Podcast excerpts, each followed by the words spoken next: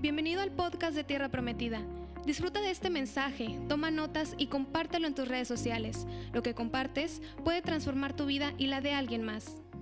Dios les bendiga, qué gozo estar ah, aquí, ya lo he mencionado y creo que sobran las palabras, hemos demostrado que nos respetamos, que nos amamos, que queremos bendecirnos unos a otros. Eh, y parte de la iglesia de Tierra Prometida hoy que está acá, la verdad que qué honor, qué honor que usted tome el tiempo también de venirnos a escuchar, arriesgarse también este, con sus pastores y, y, nos, y nos, nos sentimos, creo que hablo por todos los que somos foráneos, nos sentimos honrados de esta casa y contar también con la amistad de, del hermano Orlando, su esposa eh, puedo, hablar, puedo hablar por mí en este caso, decir eh, que, por sus, que respeto y amo y bendigo la vida de sus hijas, que es el, el tesoro de ellos y que, y que a mí me tocó conocer a, sus hijas. me acuerdo en, en, en, la iglesia donde pastoreaban, hermana. Allá en el cuartito atrás estaba Sandra predicándole a los niños, ¿verdad? Y este, y, ha sido un caminar. Muchos de ustedes a lo mejor en ese tiempo ni, ni cristianos eran, Y con Orlando, con Sandra, yo ya vivía una aventura de, del Evangelio. Este, y estoy agradecidos porque ellos también me han visto a mí crecer. Así que cuando yo vengo aquí a Matamoros y siempre se los menciono a los pastores, les digo, ay, me siento en casa.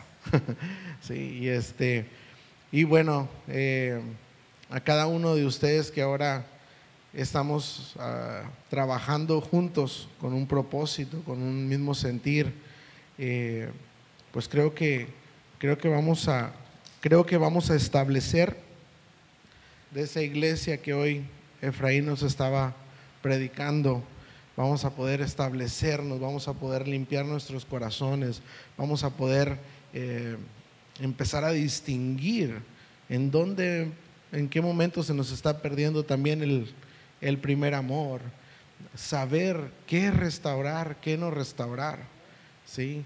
Eh, es algo que yo, yo, yo que tengo muchos años de conocer el Evangelio, pasé una etapa de mi vida donde me enfrié, como decías, me alejé del ministerio una temporada y empecé a conocer la mano de restauración de Cristo en mi vida. Y eso, eso es muy interesante porque eh, como ministros a veces nos podemos perder entre actividades, entre tantas cosas, y se nos olvida restaurar, restaurarnos nosotros. Y dicho sea de paso, creo que, que como pastores a veces lo que más quebramos, lo que más quebrantamos son nuestros hogares, son nuestras, nuestras pequeñas viñas que nos ha dado el Señor. Y yo quiero aprovechar para decirle a, a Zafiro, a Peri, a Fersen, gracias por estar aquí conmigo. Gracias, les amo, les amo, son, son mi inspiración para hacer esto también.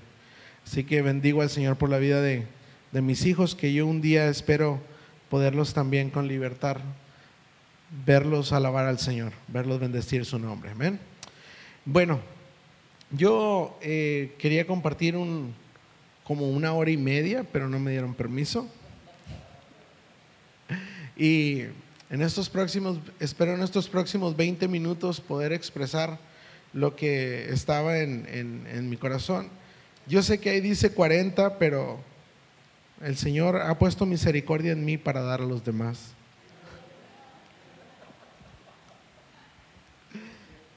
Le cuento una anécdota, hermanos. Ya empezaste, hijo de mi vida. había una vez, una, un, esto es real, estábamos con un pastor y el pastor tendía a estar predicando un mensajito y luego narraba una historia de 20 minutos y y otra vez da una palabra y otros 20 minutos y ya teníamos como dos horas sentados, hermano. Este, no sé, yo creo que eran de Tijuana, no sé dónde. y de repente, realmente, al último, el Espíritu Santo se manifestó poderosamente.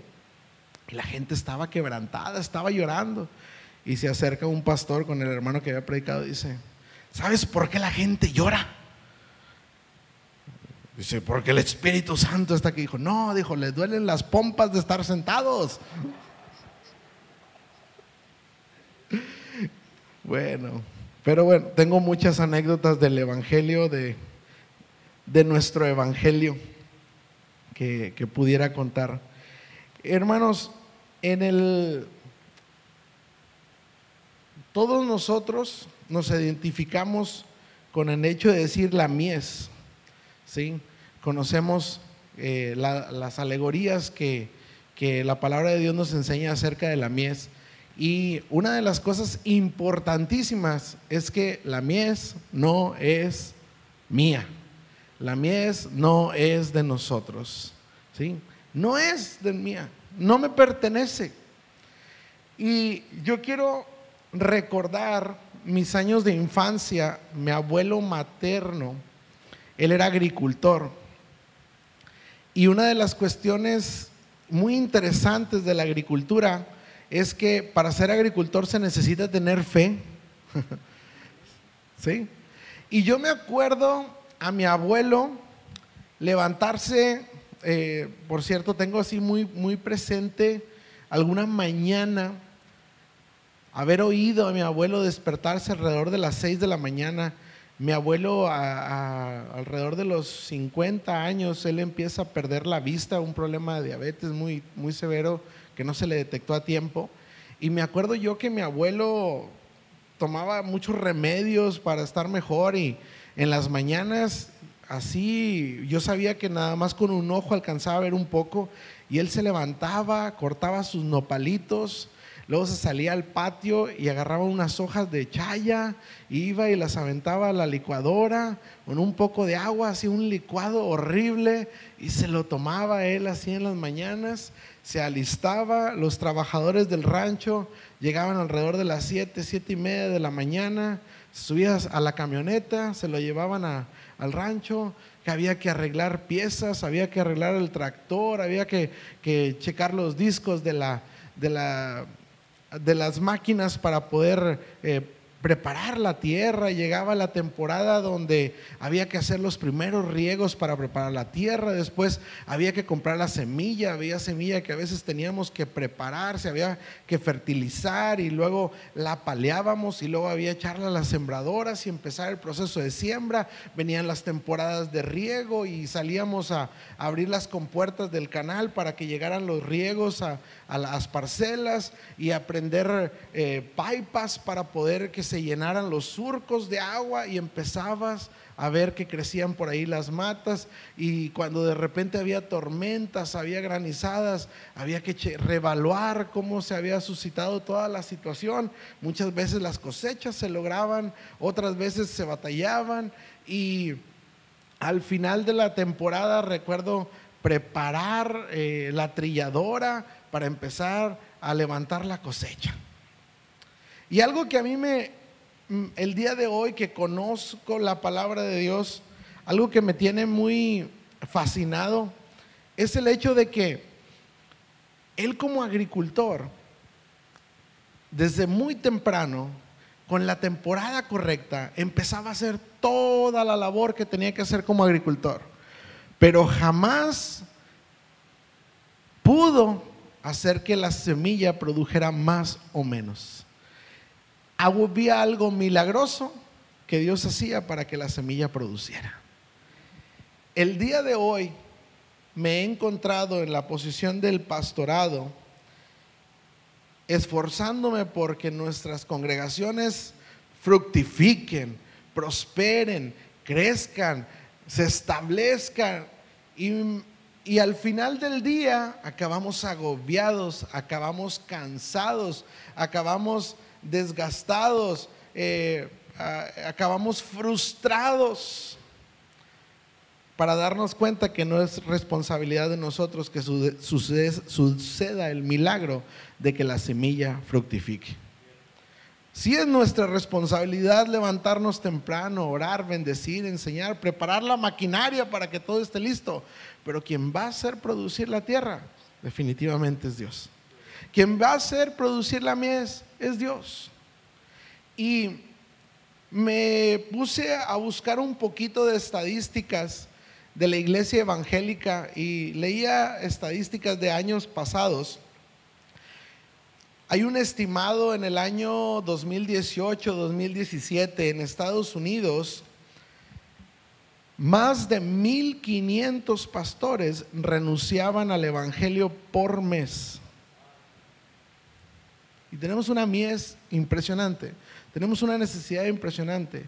Y, hay, y una de las cosas que a mí me llamaba la atención es que marcan porcentajes en esta estadística donde se dice que el 70% de los pastores desertaban porque anímicamente quedaban frustrados y renunciaban. Un 30% de ellos renunciaban por las cuestiones económicas. Entre en medio de, esos números hay unas variantes que se combinan y algunos hay pecado, en algunos eh, las asociaciones los obligaron a dejar, pero a mí me impresionaba que la mayor estadística de renuncia en los pastores era porque vivían desanimados. Y la palabra de Dios ahí en Lucas 10.2, usted lo conoce, dice, y les decía, la miesa la verdad es mucha, mas los obreros pocos. Por tanto, rogad al Señor de la mies que envíe obreros a su mies. ¿Sí? ¿Rogarle a quién? Al dueño. Esa es, nuestra posición correcta. Vamos a rogarle al dueño que haga la obra en su mies, que, contrate obreros, que busque hombres y mujeres valientes que se levanten a luchar juntamente con nosotros. y nosotros, el problema es que No le voy a dar todo el respaldo bíblico para ir más rápido, pero ¿sabe cuál es el mayor problema? Que nosotros, como eunucos, hemos querido traer frutos con la iglesia. Y el eunuco no puede fructificar la iglesia. No es nuestra labor hacer que la iglesia se dé el fruto. Es nuestra labor atenderla pero no es nuestra labor que fructifique. El único que va a dar el fruto es el Espíritu Santo. Yo me he quedado asombrado de cómo hay evangelistas amenazantes y pastores amenazantes tratando de convencer a las personas y resulta que el único que convence de pecados es el Espíritu Santo. Entonces tenemos pastores frustradísimos tratando de convencer a las iglesias y lo único que hacen es enfermarse. Entonces, ah, yo trataba de visualizar cuál es nuestro alcance como pastor, cuál es nuestro alcance en la sociedad en la actualidad. Voy a hablar de México y algunas cifras que para que usted tenga una idea, nosotros oramos por décadas, y, digo oramos porque me tocó trabajar con varios ministerios, se rentaban estadios, se rentaban avionetas para ungir la nación, hacíamos actos proféticos, hacíamos tantas cosas. Y gloria a Dios por todo eso, no se menosprecia, pero a veces muchas de estas acciones se hicieron en el afán de nosotros hacer producir la salvación. Y esa no se hace producir, esa la da el Señor. Actualmente tenemos más de 128 millones de habitantes en México.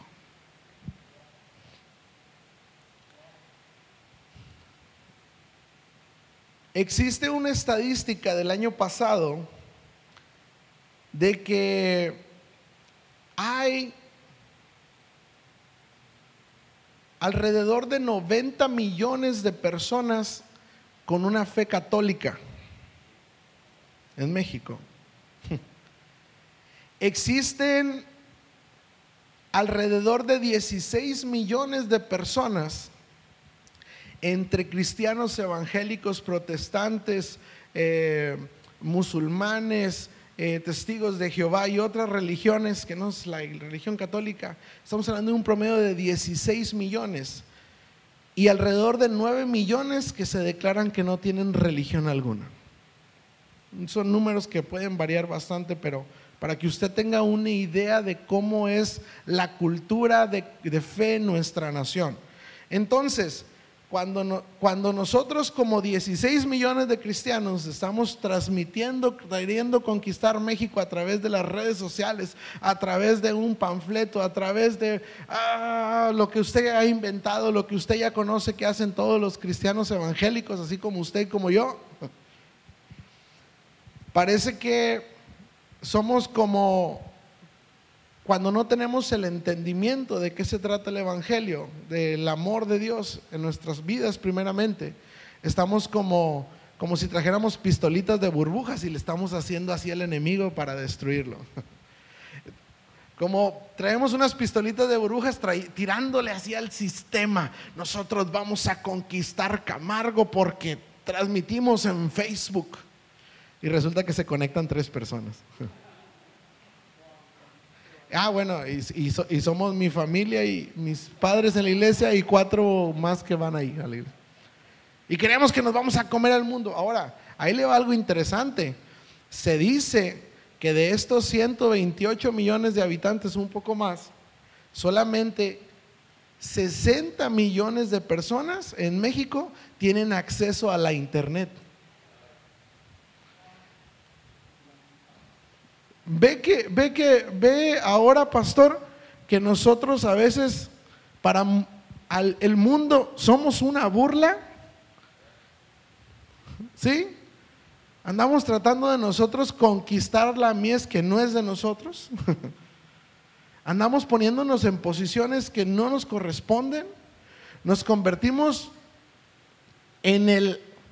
No sé, hay muchos pastores que nos hemos convertido a veces el amado de la iglesia, en el amante de la iglesia. Y nosotros somos llamados a ser eunucos. Nosotros no tenemos la responsabilidad de hacer que la iglesia fructifique, nada más atenderla y que esté bien y que esté sana. Ahora, hay algo bien tremendo. ¿En dónde viene a recaer esta falta de, esta falta de entendimiento de muchos líderes en, en nuestros países? En nuestros países, lo voy a decir así. Viene a repercutir. Haga de cuenta que hoy en día creo yo que tenemos una sociedad cristiana donde borramos de la Biblia Hebreos 11. No hay una vida de fe. No existe una vida de fe. Hay unos, usted lee, usted lee ese paseo de la fama de, la, de la fe y dice, ellos murieron mirando. Y nosotros aquí decimos, es que nos vamos a morir tomando y haciendo. La fe va mucho más allá, hermanos. La fe, la, la fe es objetiva.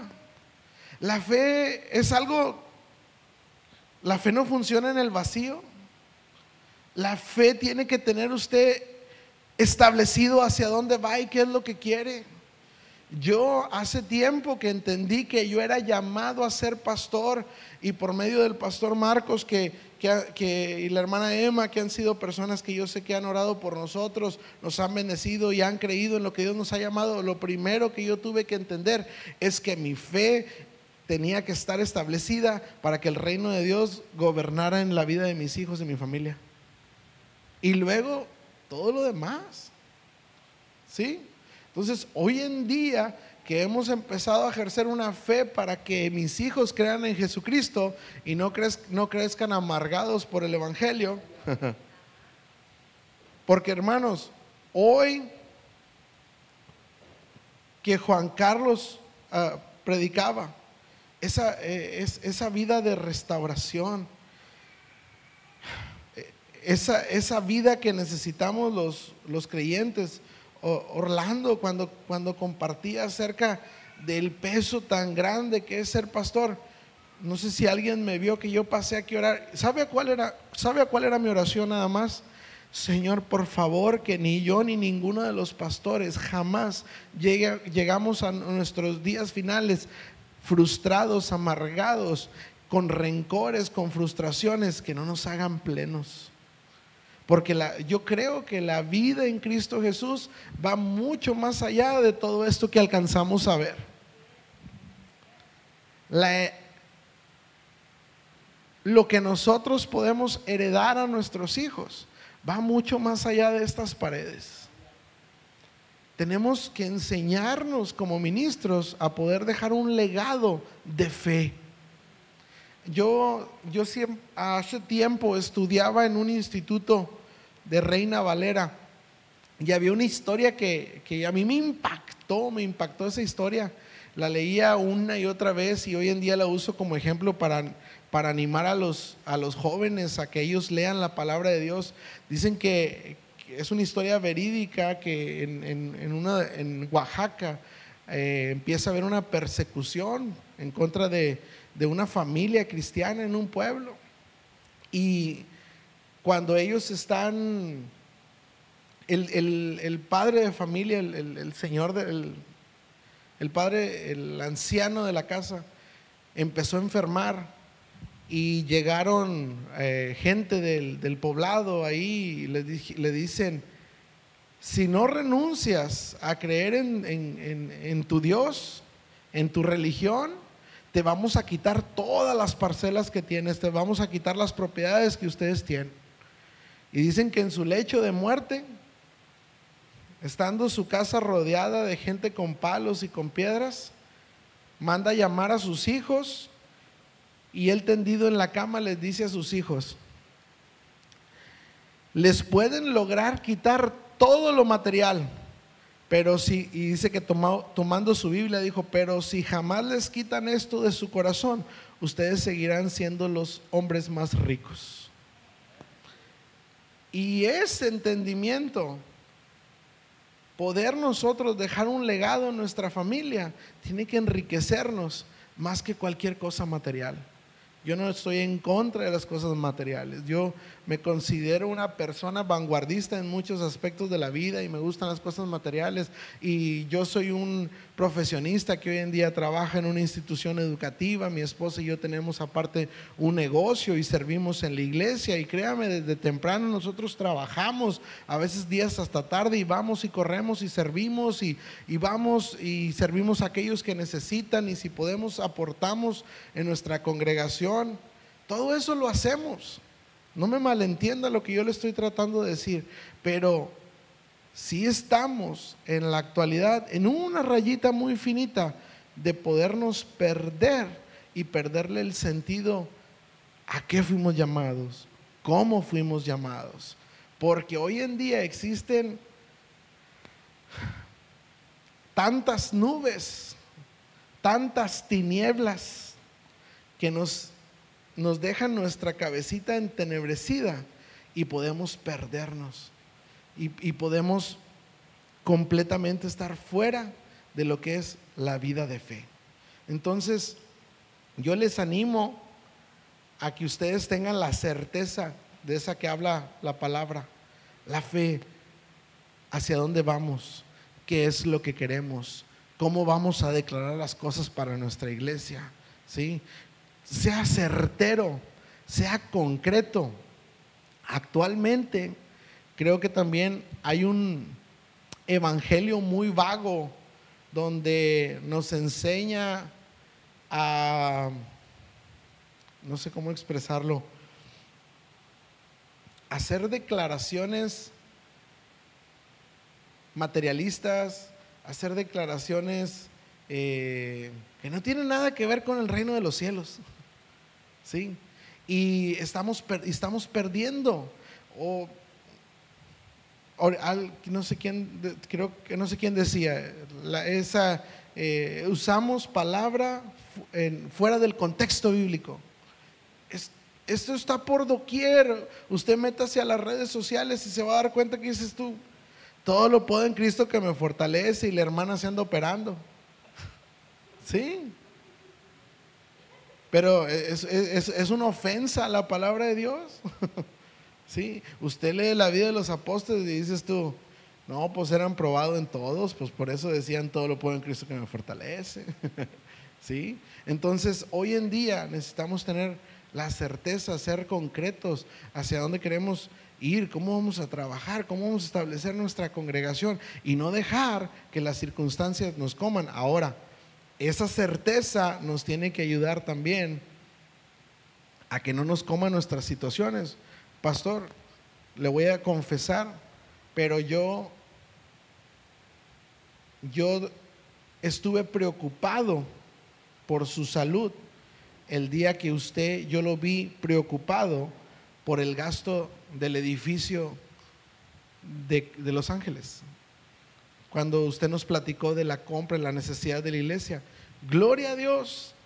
Dios nos va a dar la estrategia, pero jamás que eso traiga una enfermedad en nuestros cuerpos, porque no es el reino de nosotros. Y si Él quiere que tengamos casa, Él tiene que proveernos casa.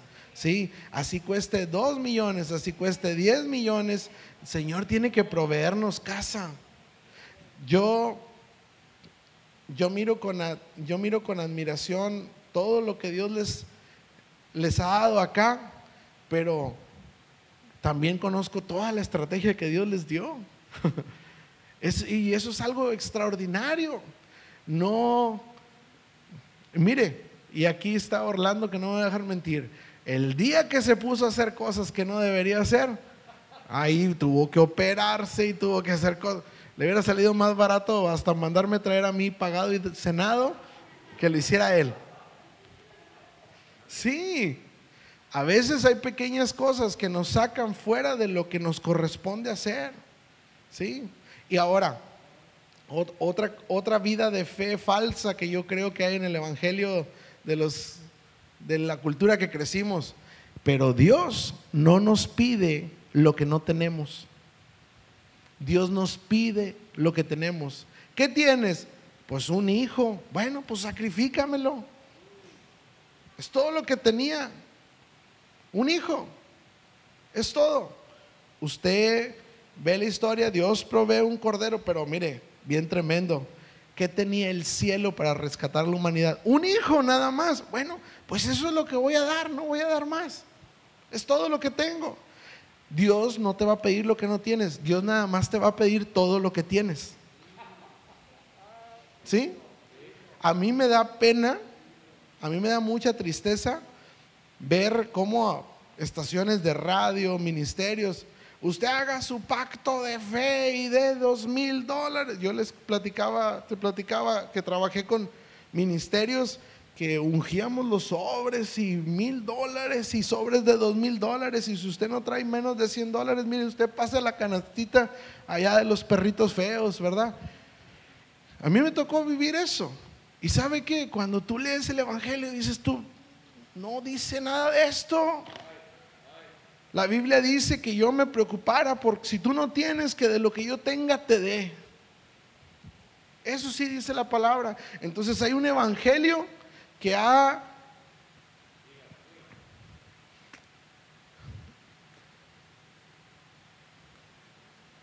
es un evangelio.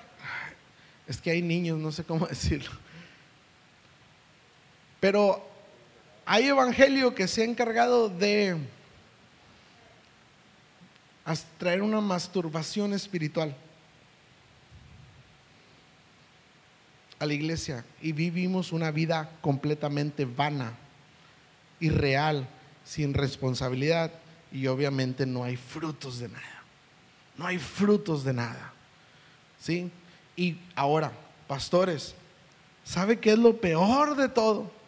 yo considero por las pláticas que yo he tenido con ustedes que ustedes no, no clasifican ahí. Eso espero. Pero con todo respeto, hermano, estoy seguro que hay muchos miembros de su iglesia que están enfermos en esta condición. Es porque no, no son hijos de ustedes, porque no nacieron ahí, porque a veces ven más el YouTube que, que leer la Biblia. Entonces hay mucha iglesia de nosotros que no va a ser fructífera. No va a ser fructífera. Es más, tal vez no es salva tampoco.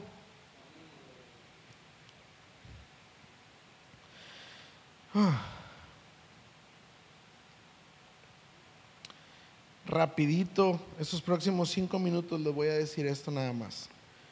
Yo le preguntaba a Dios cómo podría lograr yo pues ser lo que Él quiere que sea. Y Dios me mostró el ejemplo de Nicodemo y la samaritana. Dije, a ver, viene Nicodemo de noche y se entrevista con Jesús y de repente le dice, oye, yo sé que vienes de parte, y le dice Jesús algo, hay que nacer de nuevo. ¿Cómo va a ser posible que yo nazca de nuevo? ¿Acaso yo me puedo meter de nuevo en el vientre de mi madre? Y le dijo Jesús, ay, se las muestro terrenal y no le entienden. Imagínate si te lo explico celestial. Esa, esa parte a mí me deja muy intrigado qué cosas hay más en el cielo que nosotros no estamos viendo, porque estamos tan llenos de lo natural. y nuestra fe a veces, ahí le va esto hermanos, nuestra fe en muchas ocasiones no alcanza la máxima expresión para creer, porque seguimos tan conectados aquí a la tierra. ¿Cuántos creemos en un Dios proveedor? Pero cuántas veces nos ha desconectado del Dios proveedor el, el bill de la luz, la renta de la bodega, eh, la deuda, el pago de este, el servicio médico y todo eso. ¿Cuántas veces estas pequeñas cosas nos han desconectado del Dios proveedor? Y yo le digo, mire, aquí en México nos llega un recibito así color verde que a veces nos hace temblar, hermanos. Después Jesús se encuentra con la mujer samaritana. La mujer samaritana se da permiso ella de hablar con un hombre judío. Ella se permite platicar con él. Y Jesús empieza a platicar con ella. Y ella empieza a entrevistar a Jesús. Y de repente dice, oh, dice, tú no nomás eres judío, tú eres Señor. Y luego después le dice, él, a ver, tu marido, dijo, bueno, es que hoy vive conmigo, no es mi marido. Y le dice Jesús, es eh, ciertamente, cinco maridos has tenido y el que hoy tienes no es tu marido. Aquí hay una revelación que a mí siempre se me ha hecho bien peculiar. Pero el séptimo hombre que está hablando con ella, este es, este es el que viene a traerte libertad. Este es el que te puede proveer. El número siete. Y viene y te trae una plenitud a tu vida.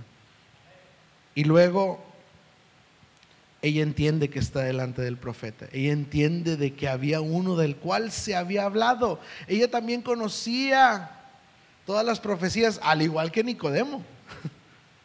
Pero Nicodemo no se dio permiso. Fue tan cobarde que fue de noche. Y ella, esta iglesia, esta samaritana,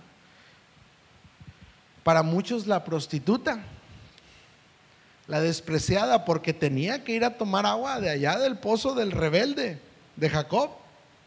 Entonces ella va a las afueras por el agua, porque quién sabe qué vergüenzas tuviera para poder tomar agua de los, donde, los, los, donde las demás mujeres, las demás iglesias sí podían. Y esta mujer dice que se fue con todos los que ella conocía, con todos los que a lo mejor ella ya se había prostituido, pero fue la única que tuvo revelación.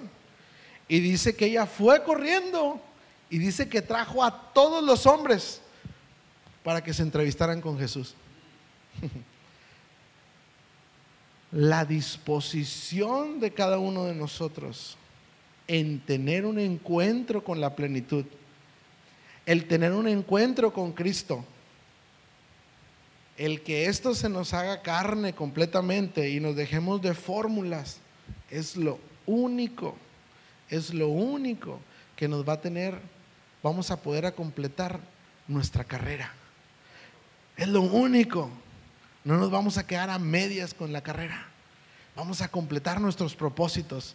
Porque usted, si agarra la palabra y le entiende, mire, usted se va a encontrar, se va a encontrar hasta cómo debe de comer. Y bueno, y de ahí hasta donde usted quiera. Principios de negocios, principios matrimoniales, cómo crecer nuestra juventud, cómo, cómo, cuál es el diseño perfecto. Imagínese, imagínese el templo que no hubiera tenido piel de tejón, estuviera lleno de víboras, ¿no? Había un diseño perfecto. Imagínense el arca de Noé que tuviera ventanitas con florecitas.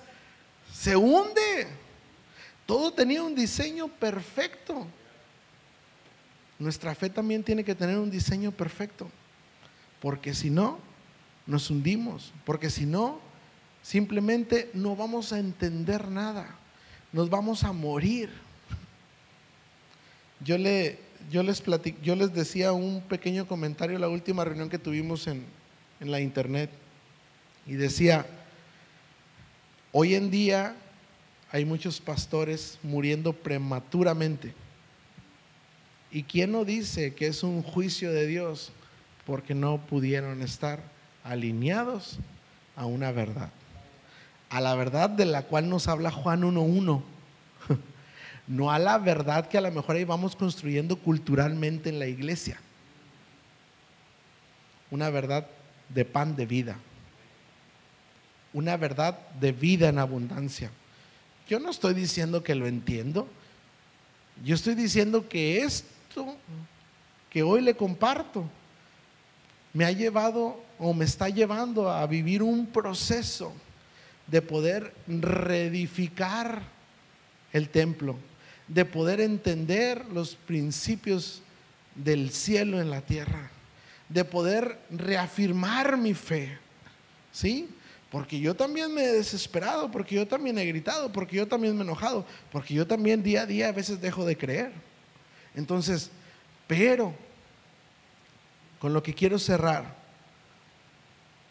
existe un tiempo de gracia para la iglesia a punto de iniciar, esto yo lo creo en tiempos cronológicos, que si nosotros no entendemos el diseño de Dios, el diseño de la mies de Dios, simplemente nos vamos a nos va a pasar por alto. Simplemente no vamos a abrazar la gracia. En muchos de nosotros créditos, favores, eh, gracia con personas que no conocíamos o personas que conocimos en el pasado y no aprovechamos las relaciones. Creo que viene un tiempo de restauración, lo que tú decías, un tiempo de restauración con muchas personas. Inclusive, esta fue una de las palabras que yo la tomé muy personal. Inclusive Dios puso en mi corazón decirles esto. Creo que va a haber hombres y mujeres Así como en la antigüedad Jesús tenía mujeres de dinero que le proveían. Creo que en la iglesia Dios nos va a dar una gracia a nosotros para que hombres y mujeres de bienes económicos sean colaboradores para el reino de los cielos y se cumplan sus propósitos. Yo lo declaro eso. Eh, a, mí me, me, pegó hace unos días esa palabra y dije, Señor, pero yo no ando buscando riqueza, no, no, yo lo voy a hacer para la iglesia. Para la iglesia. Le voy a dar un favor económico. Yo lo creo. Yo lo creo. Y solamente puede funcionar esa gracia y ese favor económico si nosotros estamos viviendo una plenitud de su verdad. Si nosotros estamos haciendo nuestro trabajo y no queremos jugar a ser dioses y no queremos jugar a ser el amado porque nos convertiríamos en el amante. ¿Y qué pasaría si hiciéramos eso? Vamos a prostituir la iglesia.